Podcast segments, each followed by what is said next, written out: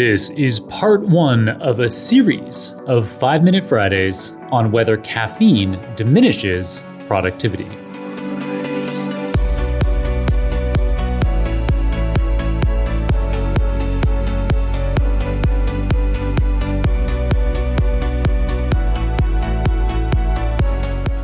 Like many working adults in the West, I have been a regular coffee drinker. For years now, drinking a couple cups of coffee every morning has been an indispensable habit. I couldn't imagine how awful and tired I'd feel through the day if I didn't get my caffeine fix. Increasingly, however, and assisted by my daily mindfulness practice, check out episodes 434 and 436 for my tips and tools on that. I wondered whether coffee might paradoxically be stifling my productivity. On the one hand, I knew for sure that if I didn't have my morning coffee, I'd be an absolute wreck. On the other hand, though, I suspected that much of the time, in the hours immediately after my morning fix, my mind was racing off to task irrelevant thoughts. And in the hours before bed, I felt often absolutely physically and mentally exhausted. Couldn't even read for leisure. Along with those thoughts derived from mindful awareness, there were three pieces of information that were weighing on me.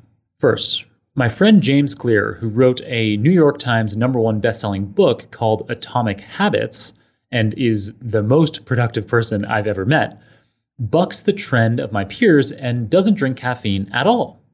He starts his day with a tall glass of water and immediately sets to work on his most important task for the day. So, the most productive person I personally know doesn't drink coffee. Hmm. Okay, so not drinking coffee works for him. But what if I'm wired differently and coffee is great for my productivity? Well, that brings me to my second piece of information. While I can't objectively compare my on the job productivity in any meaningful way, say to chief data scientists at other similarly sized tech companies, there is one time in my life where I can objectively compare my productivity with a large sample of people. And that's when I was an undergraduate student. When I was studying my bachelor's degree, I was extremely focused and productive throughout the academic years. In four years of college, I never missed a single lecture, a single lab exercise, a single page of assigned reading, or a single assigned textbook question. At my graduation ceremony, I had not only a higher grade point average relative to everyone on my particular program, but I was recognized for having the highest GPA of every single student across the university. That's a pool of over 2,200 students in my graduation year, many of them smarter than me, I'm sure of it. But I was able to be uniquely focused and productive. And guess what? During college, over the course of that entire four year stretch of extreme productivity, I did not consume a single cup of coffee or tea. I was caffeine free. All right.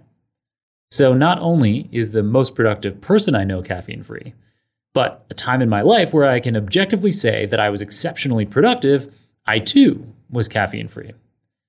The third piece of information I have is the most recent, and it's pretty random. A few weeks ago, YouTube recommended to me a popular video on something like top tips to study 10 hours a day without burnout. It was in my feed for only a moment, and I couldn't find the exact video again by searching. I just couldn't. I don't know. But as my mouse hovered over the thumbnail in my YouTube feed, I caught a glimpse of one of the presenter's top study tips written down on a whiteboard no caffeine. On top of the experiential evidence of how my mind feels while on caffeine, and the two long standing pieces of information on productivity I already had, that random split second event on YouTube tipped the balance for me.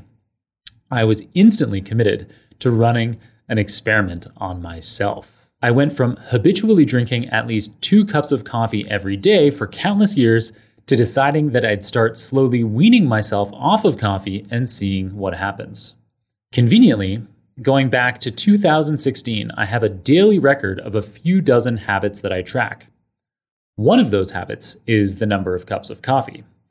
Another is the number of Pomodoros. These are 25 minute sessions of uninterrupted, deeply focused work.